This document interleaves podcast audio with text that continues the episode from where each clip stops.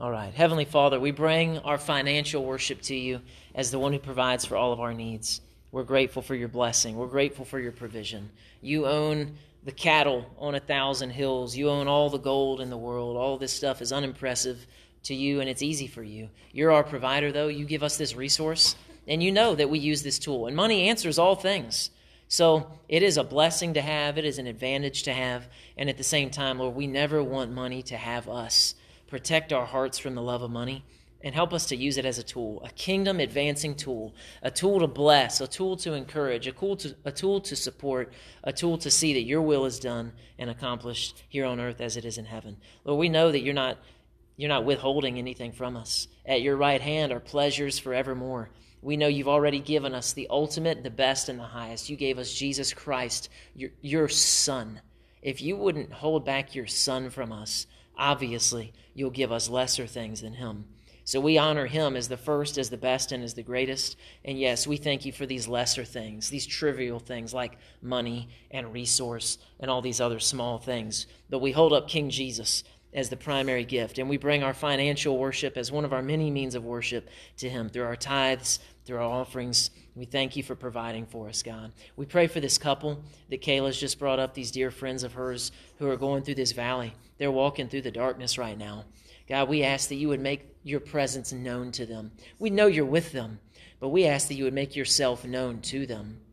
Help them to see and sense and feel your nearness, that they would be comforted, that years from now, when they look back on this season of mourning and this season of challenge, that they would still look back and say, But there was still a sweetness, and the Lord was close. The Lord did something in us. The Lord did something through us. He did not kill our child, but the Lord restored our souls. The Lord brought us strength. He brought us healing. He brought us provision. He got us through when pressures mounted against us. All the weapons that the enemy formed against us, they, they failed. And the word of the Lord prevailed in our lives. God, we thank you for your kindness. As we turn to your word today as a church, God, bury it deep in us. Plant these seeds deeply and make us good soil today. Make us good soil who's ready to receive. Don't make let us not be like the hard path. The seed drops on and the seed can't get in. And don't let us be like the one who quickly responds with joy, but then is easily distracted by the cares of this world, or the one who is easily turned away as soon as some persecution comes up. But Lord, make us be good soil, rich soil, full of nutrient, eager and humble to receive and to respond to what you have to say. We thank you for it in Jesus' name. Amen. Okay, so we are, of course, keeping going. We're talking about the Salt Church values. We've identified what our different values are. Anybody remember what our first value was? We love God, as Nisi said, for real, for real. What was our What was our next one? We are noticeable. So to be salt is not to be bland. Salt is salty. And Jesus warned, though, if salt loses its saltiness, then it becomes worthless. So we don't want to be the church of Jesus Christ who loses its saltiness, loses the thing that makes it distinct. We don't want to be Oprah Christians. And what do I mean by that? Reader's Digest Christians. What do I mean by that? I mean American Christians. We don't want to be bland. We don't want to be, well, that's my truth and that's your truth and it's everybody's truth, truth. No, we want to lovingly, which uh, includes boldly, we want to lovingly and boldly tell everybody the good news why? Because it's good news. We're not ashamed. I'm not a little, I, I've got to tell you something. You're not going to take this well. That's not our approach at all. Our approach is no, we have good news. Jesus is king and he loves you. Jesus is king and he cares about you. Jesus is king and he invites you to be a child in his kingdom. This is the good news, and that's a bold message. Well, that offends some people. Indeed, it does, but that's not the intention. The intention is to just bring the good news. What people do with that good news they get that's between them and the Lord. But I'm responsible to bring it to them. And even when they come up with false objections, I don't need to back away and become weak and become cowardly. Oh, well, they think that's the truth. Well, okay. If I love them, I'm still I'm still going to help them and say, "Hey, this is what's true. This is what the Word of God says, and this is how the Lord sees it." Well, I don't know if I believe that. Well, I, I'm not making you believe anything, but I'm still telling you the good news. This is this is what's true. Two plus two equals four. You don't believe that? It's all right. You don't have to, but it will still be reality according to God. So today we're moving into our third value. This value is we multiply. Salt Church is a multiplying church. We multiply as individuals who multiply to make disciples, and we're going to multiply as a church who plants churches aggressively, very aggressively. Not something that we're just, we'll see what happens in the future. No, no, not at all. We want to plant churches quickly. We want to plant churches aggressively. We want to see multiplication happen. Why? Well, because this is God's plan, this is God's idea. In Genesis 9 1, so back in Genesis, we get the command where God tells us to be fruitful and multiply. This is the normal state for things, right? We understand this in plant life. It's a normal thing.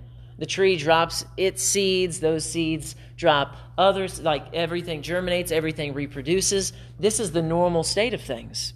Growth and reproduction is God's default, it's His normal, it's not His exception. People should make more people. Christians should make more Christians. Churches should make more churches. If that's not happening, then we know something's off, like Kayla had brought up. So, what then? Well, this is why we pray and we stand in faith, knowing that husbands and wives will be fruitful as mothers and fathers in Salt Church, and also knowing that disciples in Salt Church are going to make disciples and that Salt Church is going to make other, it may not be called Salt Church, but we'll make other churches. Reproduction is just, it's the most normal thing in the world. It's the most normal thing in the world. That is what, that's the default. You've got to work. You know, you've got to go on birth control to stop from reproducing. It's just going to happen.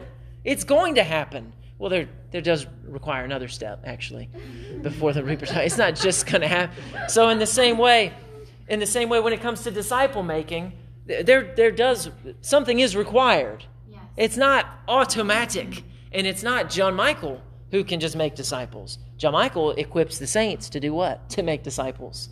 So I'm a Christian in the church, just like everybody else. This is my church. I'm a part of Salt Church. I have to make disciples, and at the same time, I'll, I also happen to wear this hat, which is important, and I'm I'm equipping the saints. This is a part of discipleship, most definitely. But this is not a substitute for what Christy was describing there in Voxer a few minutes ago that somebody in her life needs more of her. She needs to step up as a disciple maker, and she knows that that's her responsibility. Yes, sir, Brock.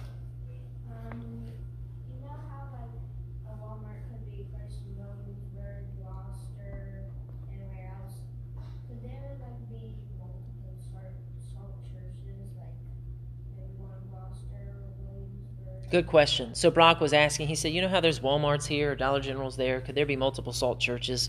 There could. There are some churches, Brock, who the pastor will be at one campus and then they'll use video screens and they'll beam him into all the other places and, and teams will lead and all that. We're not going to do that though. What we're going to do is we're going to plant other churches who are churches all by themselves. And I won't be the pastor of that church. And and we as a body won't be accountable and like up in each other's business, up in each other's lives. We'll still love them and support them. We feel kind of more like a cousin, cousin church, whereas the people in here are brother and sister, all up in each other's business. You're getting on my nerves. I love you. Let's pray together. All that life on life kind of stuff going on. That's what's going to happen here. But yeah, Brock, we want lots of churches throughout this region that came and we want to become a grandparent as a church. We want to become a great grandparent as a church. That means we plant a church and their DNA because that's that's what's in a human, right? It's in their DNA. The acorn, it's got how many how many uh an acorn comes from an oak tree. Thank you. I was like, hmm. I'm going on on a limb here. It's not an acorn tree. It's an oak tree. So, but how many oak trees are in an acorn? I mean, if you plant that one, then how many? Like, it could be thousands. It could be millions. Well, in the same way, how many people were, are, were in Adam and Eve? Like, we were in them. Like, here we are. So that multiplication happens. The same thing could happen for disciple making, and it should. It started with Jesus. Jesus is the cornerstone. He is the starting building block for the whole church. But now look at the structure that exists that multiplication. He poured into his 12. And we're all sitting here today because of those 12.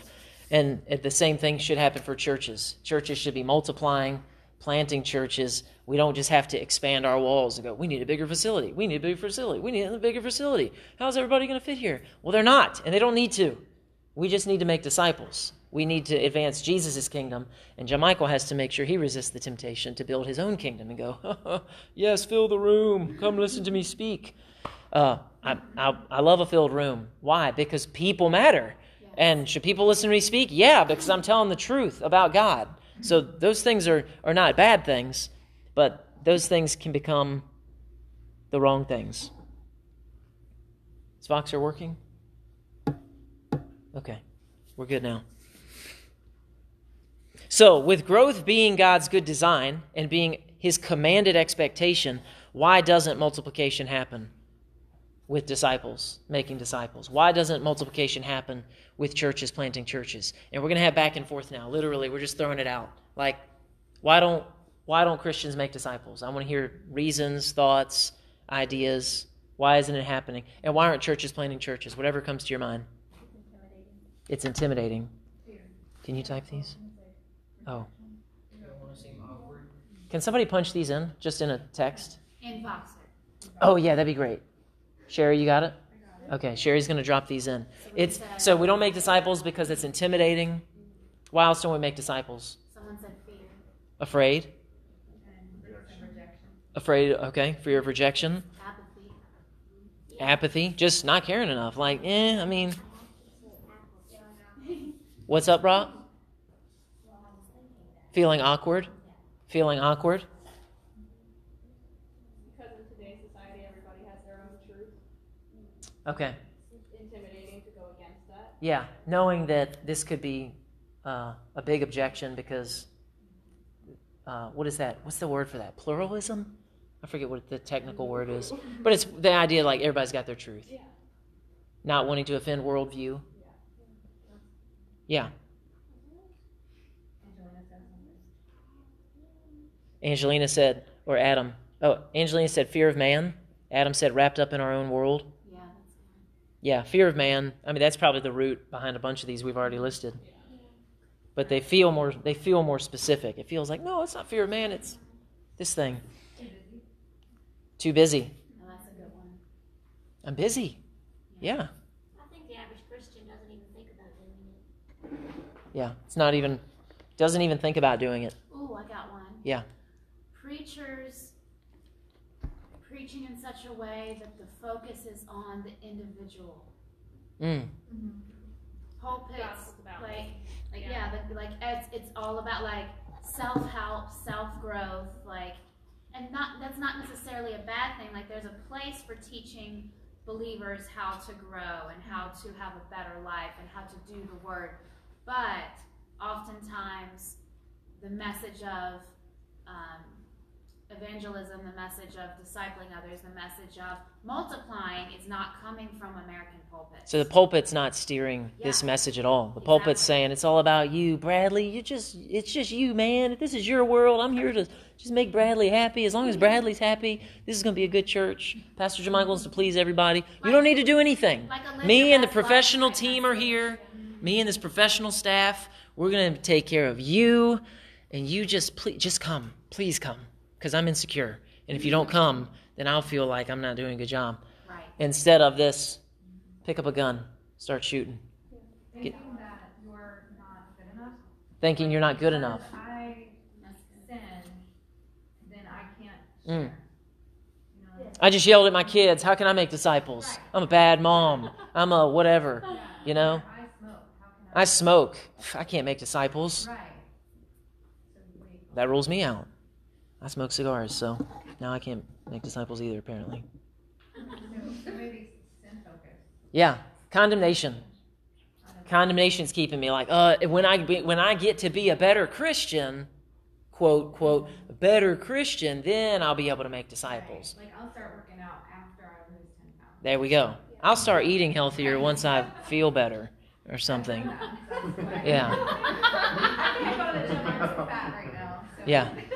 What's a reason that we don't make disciples, Hudson, that you think? Oh, I was going to say something else. Oh, we can do that later. Thank you, buddy. Yeah, bro. Excuses. Yeah, we'll just make up new excuses. Now, why do you think we don't plant churches? So that's why we as Christians, we're not making disciples. We got lots of reasons there. Why aren't we planting churches? Why don't churches aggressively plant churches? Because we're not That's that's really the root of it. If we were making new disciples, we would actually be forced to plant new churches uh, by necessity because the building projects wouldn't even be able to keep up. It feels better to have more people in your church. It feels better to have more people in my church. Why aren't we planting churches? Okay. And the an- Brock's answer was because we're not making disciples. And then Kayla said, because I like having more people in my church. You know, like this is the place to be. This is the one. Like you need to be here. Maybe it's I like- think. Sorry, go ahead, Baba. maybe it's like there's this much pie, and if I get a bigger piece, you get less. Ooh, so good. There's only so much pie.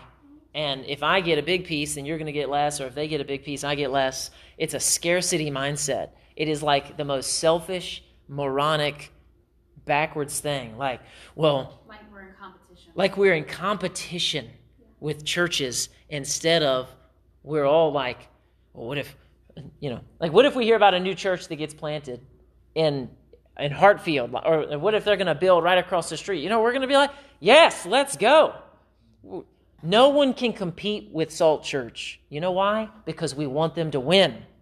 That's why. Nobody can compete with me in the coaching world when it comes to coaching and helping men and family leadership. Why? Because I want them to win. So you can't beat me, and I can't beat you. We're on a mission here to help people. So everybody wins. This is the kingdom perspective. It's not a zero sum game. That means there's only there's only one prize here. You know, the Super Bowl, somebody's going to be a winner and somebody's going to be a loser. It doesn't go if it goes into 49 overtimes. The Super Bowl cannot end in a tie. You will win, you will lose. And we need that. There's certain places where that makes sense in life. The kingdom is not one of them. The abundance of God, the blessing of God, and for crying out loud, we're not even kind of close to, to reaching the whole world for King Jesus yet. We got a lot of work to do. All right, sorry, I soapboxed there. Um, Got distracted. I think, stop. I think that uh, because a lot of American, a lot of American ministers believe that in order to start a church, you have to have money, you have to have resources, and that's just not true. You don't have to have money to start a church. I Mm. mean, we started in our living room, you know. So the, the, So the cost of starting, They the think- assumption is that it, this is a big deal. That you need a building, you need a TV, you need a band, you need all the things that the American churches have. Um, and that's it's a wrong. It's not a New Testament way of thinking Right. about it. They don't have the. Yeah, well, they, they think they don't. They think they don't have the right. It's tools, we don't plant churches because we're like, okay, what do you need to plant a church? And we immediately go into like the big box model of like, okay, we need a building, we need a great band, people like band, like, and already you're thinking about pleasing people instead of pleasing person, Yes. and you're going, well, we need this and we need that, and we need this. Nobody's gonna like have meetings at the pilot house in, in the back room when it's really hot. oh yeah, it was so hot. It was pretty hot. and nobody's going to want to cram into my living room. Like that doesn't feel cool. You know, so it's a perception of what's needed, which is also focused on drawing a crowd. Yeah. I didn't want to go to the meetings because I didn't want to get busted by my other church. Okay, What kind of mental mess up is that? so yeah, yeah, possessiveness, feeling, uh, territorialism. Yeah. Churches, That's a piece of the pie. uh, there, there's denominations. There's denominations where if you want to plant a church, like if you're a Methodist and you want to plant a Methodist church, you have to go X amount of miles away from other Methodist churches. It doesn't matter that there's six people sitting in that Methodist church on a Sunday morning. You got to stick with the policy so you're not stealing folks instead of like, I don't want to steal nobody. Uh, I'm not. I'm not in the kidnapping business. We're in the disciple making business. So yeah, we got all kinds of excuses, all kinds of reasons. These are things. These are reasons that multiplication doesn't happen. Fear, rejection, intimidation, feels awkward. The idea that everyone has their own truth. Why aren't we planting churches? Because because first of all, we're not making disciples, or I just like the people in my church, or there's only so much, only so many people to go around. Uh, we're in competition with one another, or we think we don't have the tools. We're territorial, and we just have excuses. Plenty of reasons, plenty of excuses. We didn't even mention Satan's opposition, which is real. The, the spirit realm is our biggest opponent, certainly not flesh and blood. Fear, jealousy, laziness, lack of love, selfishness, lack of resources may be our excuse, lack of training may be our reasoning. But we don't have to worry about any of those things. And I'm going to show you why. Go to Matthew chapter 16. By the way, that list that we have in Voxer is going to be how we're going to close our service to pray. We're praying about those very things. Matthew 16, in verse 16, or verse 15, Jesus is asking, he says, Who do people say that I am? He's asking his disciples, Hey, who's everybody talking about? And he knows, but he's saying, Who do they say? And I'm like, Well, some say, um, well, we'll read it. Some say you're John the Baptist, others say that you're Elijah, some say you're Jeremiah or one of the prophets. And he cuts to the chase and he says, But who do you say that I am? Do you know? And Simon Peter replied, You are the Christ, the Son of the living God. And Jesus answered him, Blessed are you, Simon, son of Jonah, for flesh and blood has not revealed this to you, but my Father who is in heaven. And I tell you, you are Peter, and on this rock I will build my church. Which rock? The rock of this revelation that Jesus Christ is the Son of God. I will build my church, and the gates of hell will not prevail against it. So, all those things we listed, I think, are pretty pathetic in light of what sounds pretty intimidating the gates of hell. At first glance, that sounds intimidating. Hey, want to go with me to the gates of hell? No, I'll pass.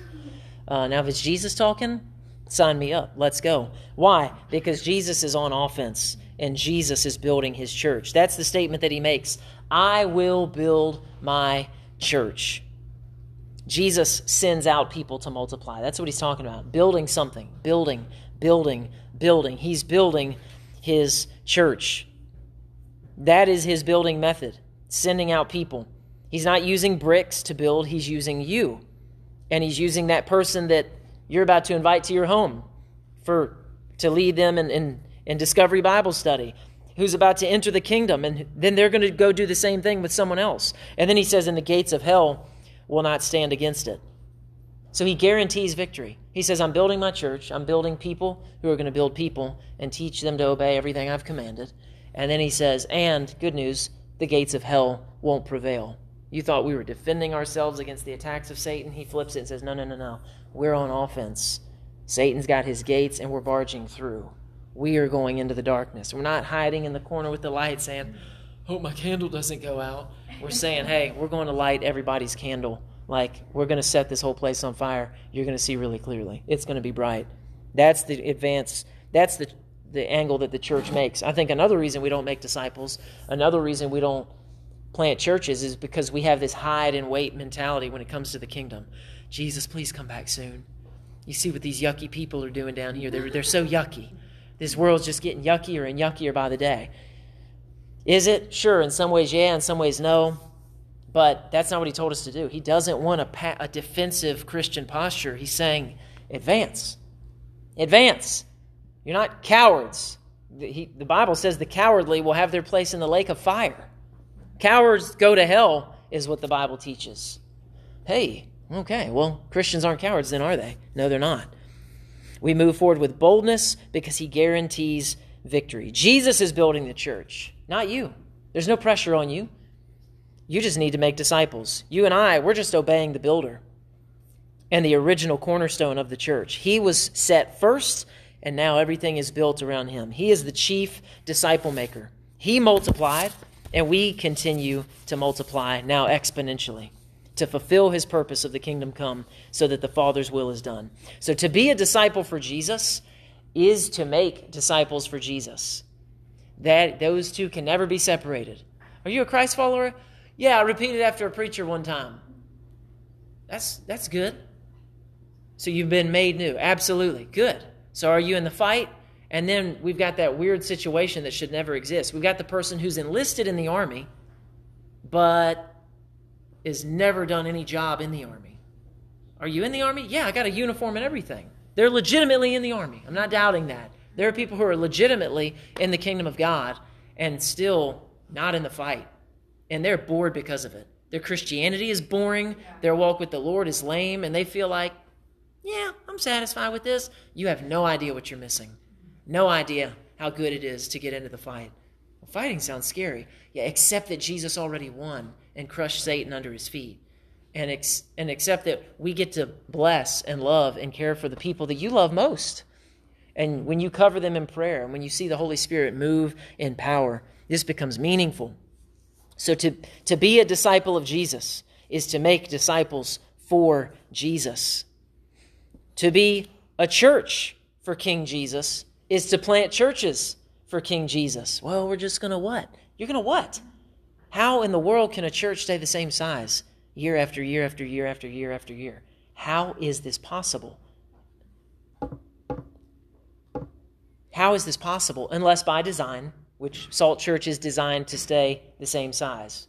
How? I'll remind you Salt Church will never get beyond 200 people. Why not? Because when we hit 200 people, we are planting a church. 50 of you, get out of here. Well, we thought, yeah, we, we will cry. I'm sure it'll be bittersweet. And go. Why? Because the mission's bigger. We see that happen in the book of Acts. When they know that they're going to see Paul for the last time, they all sobbed, weeping and crying. Even one of the guys prophesies. He ties himself up and shows Paul. He says, They're going to tie you up literally like this when you get to Rome. They knew Paul was going to die. And Paul knew it. And they still hugged and cried and like, King Jesus is worth it. We all know it. We all know it. I love you. I'll see you on the other side of the river. And he leaves to go off to Rome to see Caesar, who cuts his head off. Why? So he could preach the gospel to more and farther and wider. Jesus' mission matters most. Well, I don't know if I like this. Me either.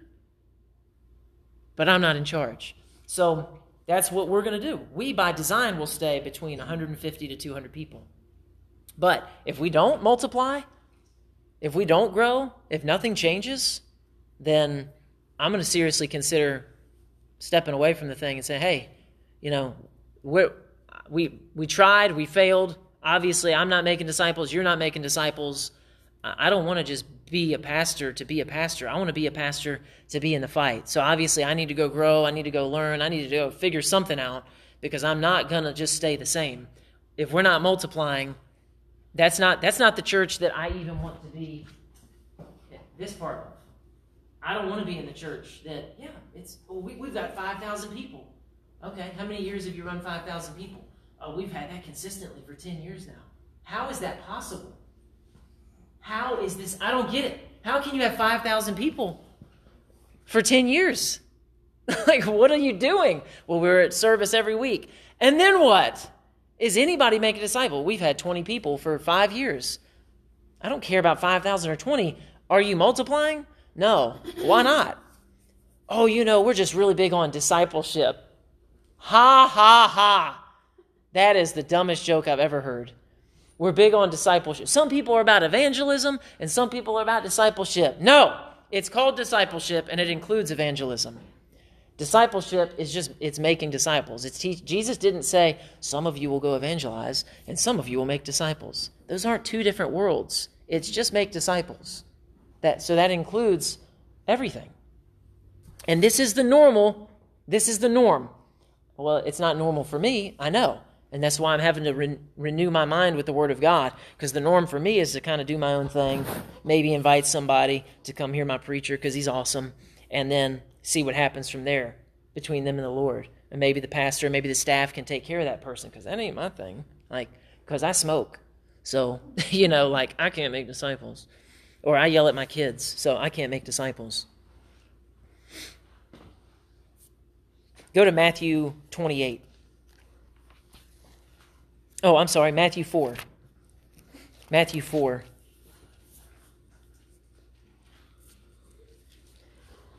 Disciple making and church planting have ignorantly been treated like an optional, high level Christianity. Like disciple making isn't for all Christians. Like church planting isn't for all churches. It's wrong.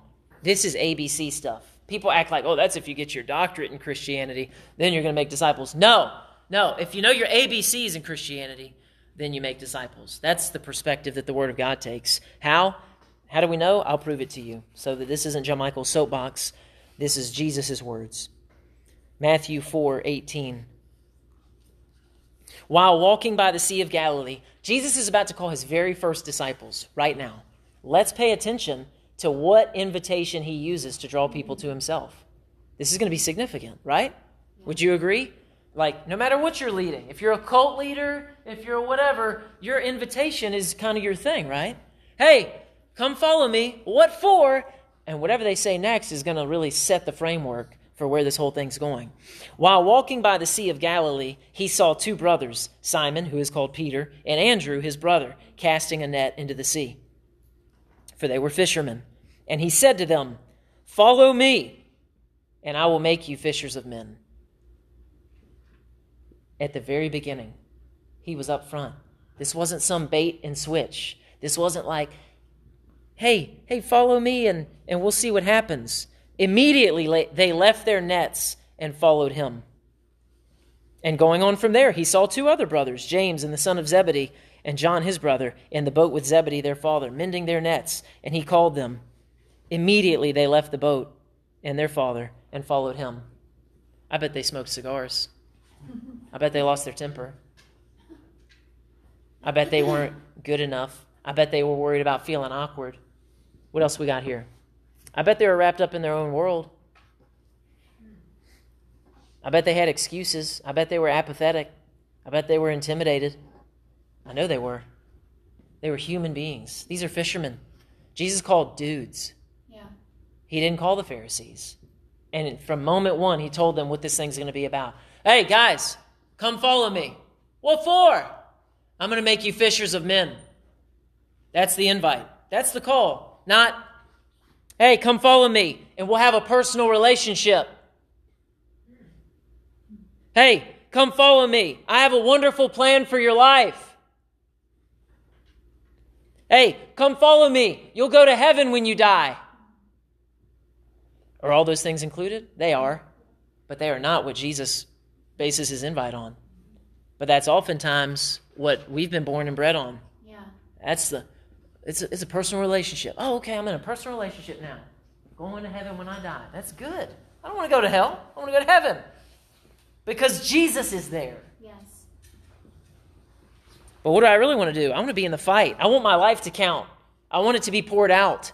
I want it to matter for Him, for His glory. I want Him to say, Well done, you good and faithful servant.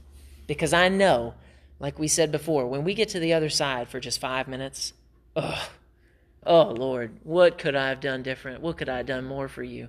And He's going to be gracious with no condemnation Yeah. because Christ was condemned for us.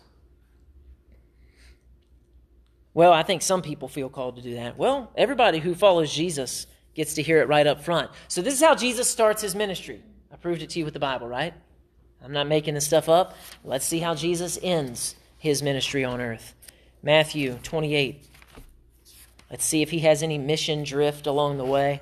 Let's see if he gets off track or if he's still about multiplying. Let's see if that's still his purpose. Making you fishers of men. Matthew 28, verse 18. So here we have Jesus. He died, he's been raised from the dead, and now he has literally walked on the earth for 40 days with his people, teaching them, instructing them. He takes them up on the mountain and he says, And Jesus came to them and said, All authority in heaven and on earth has been given to me.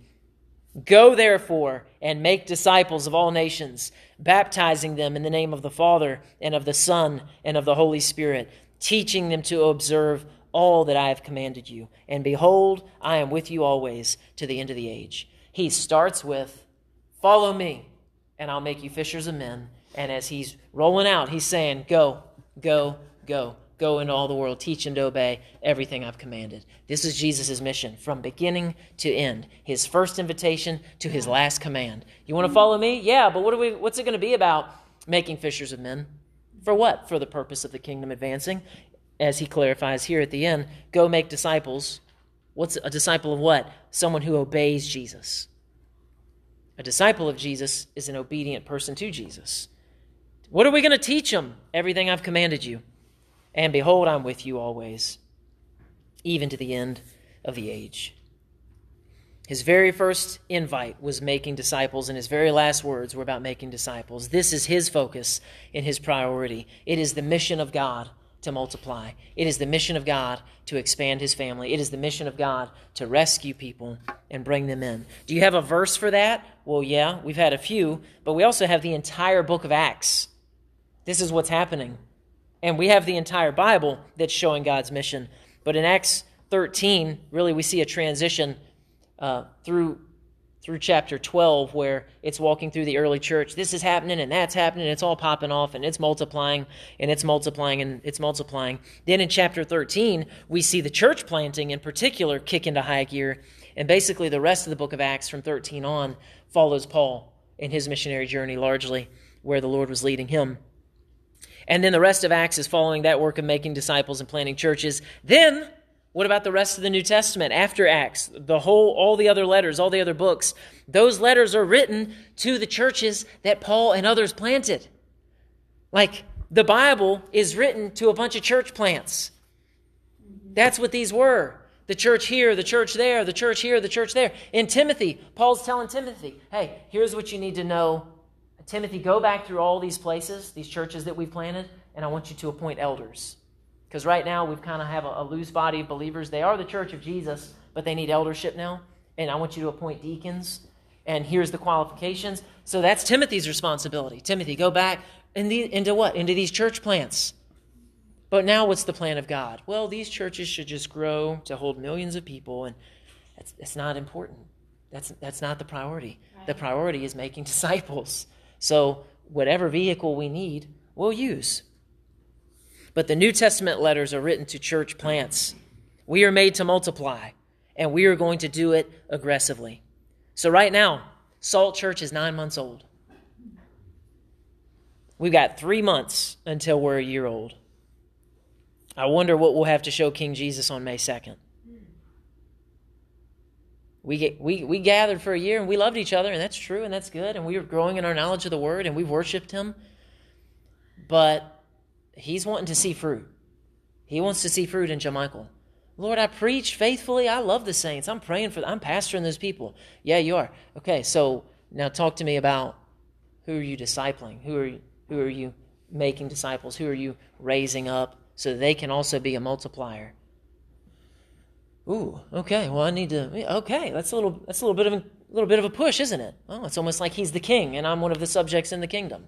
It's almost like he's in charge and He's going to give His direction and His instruction for the things that He wants.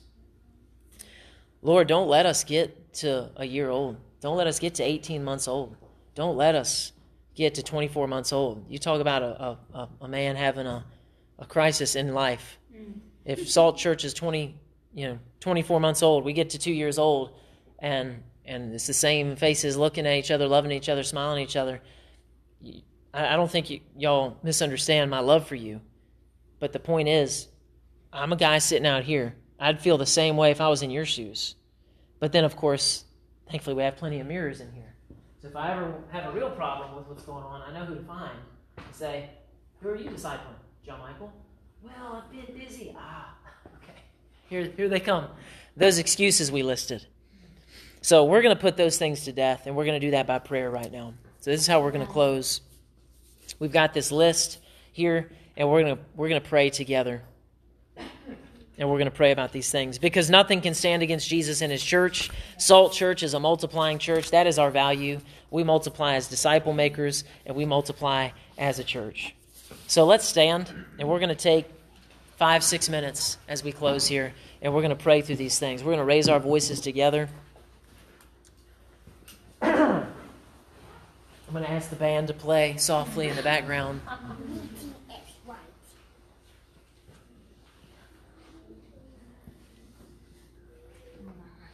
Oh, Big Mama. Very nice.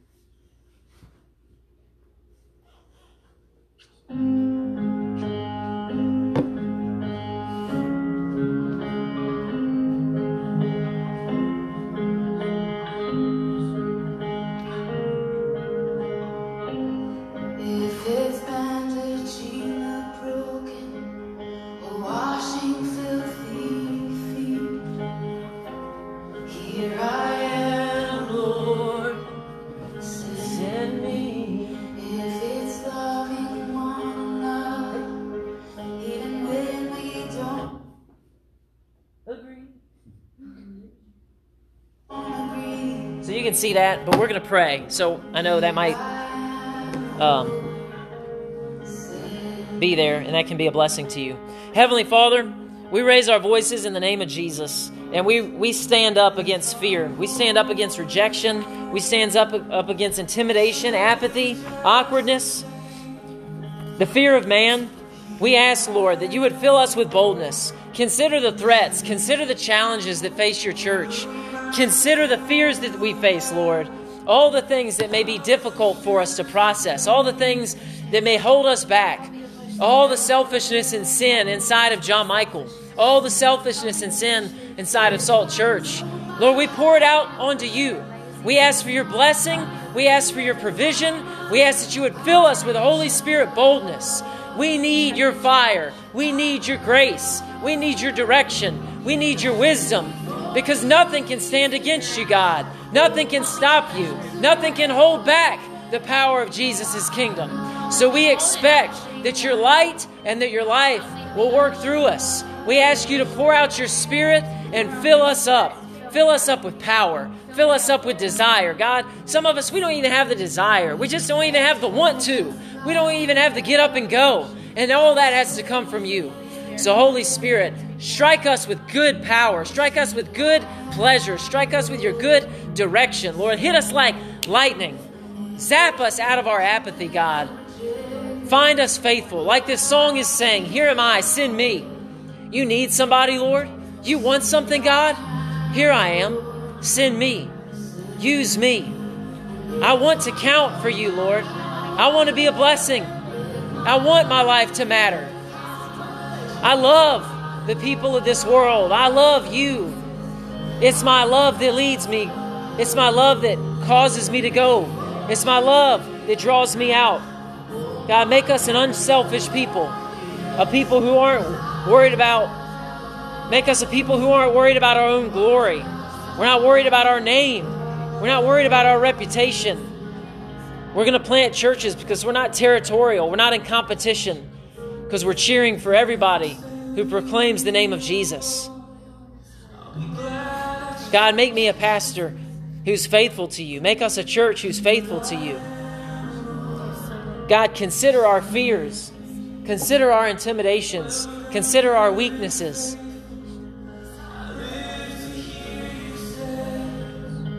And destroy the works of the enemy, God. Strongholds that are real, strongholds where Satan has a grip on us, God. Destroy those things. Destroy it. Destroy it. Destroy it in Jesus' name. And let's just close out service by singing and worshiping.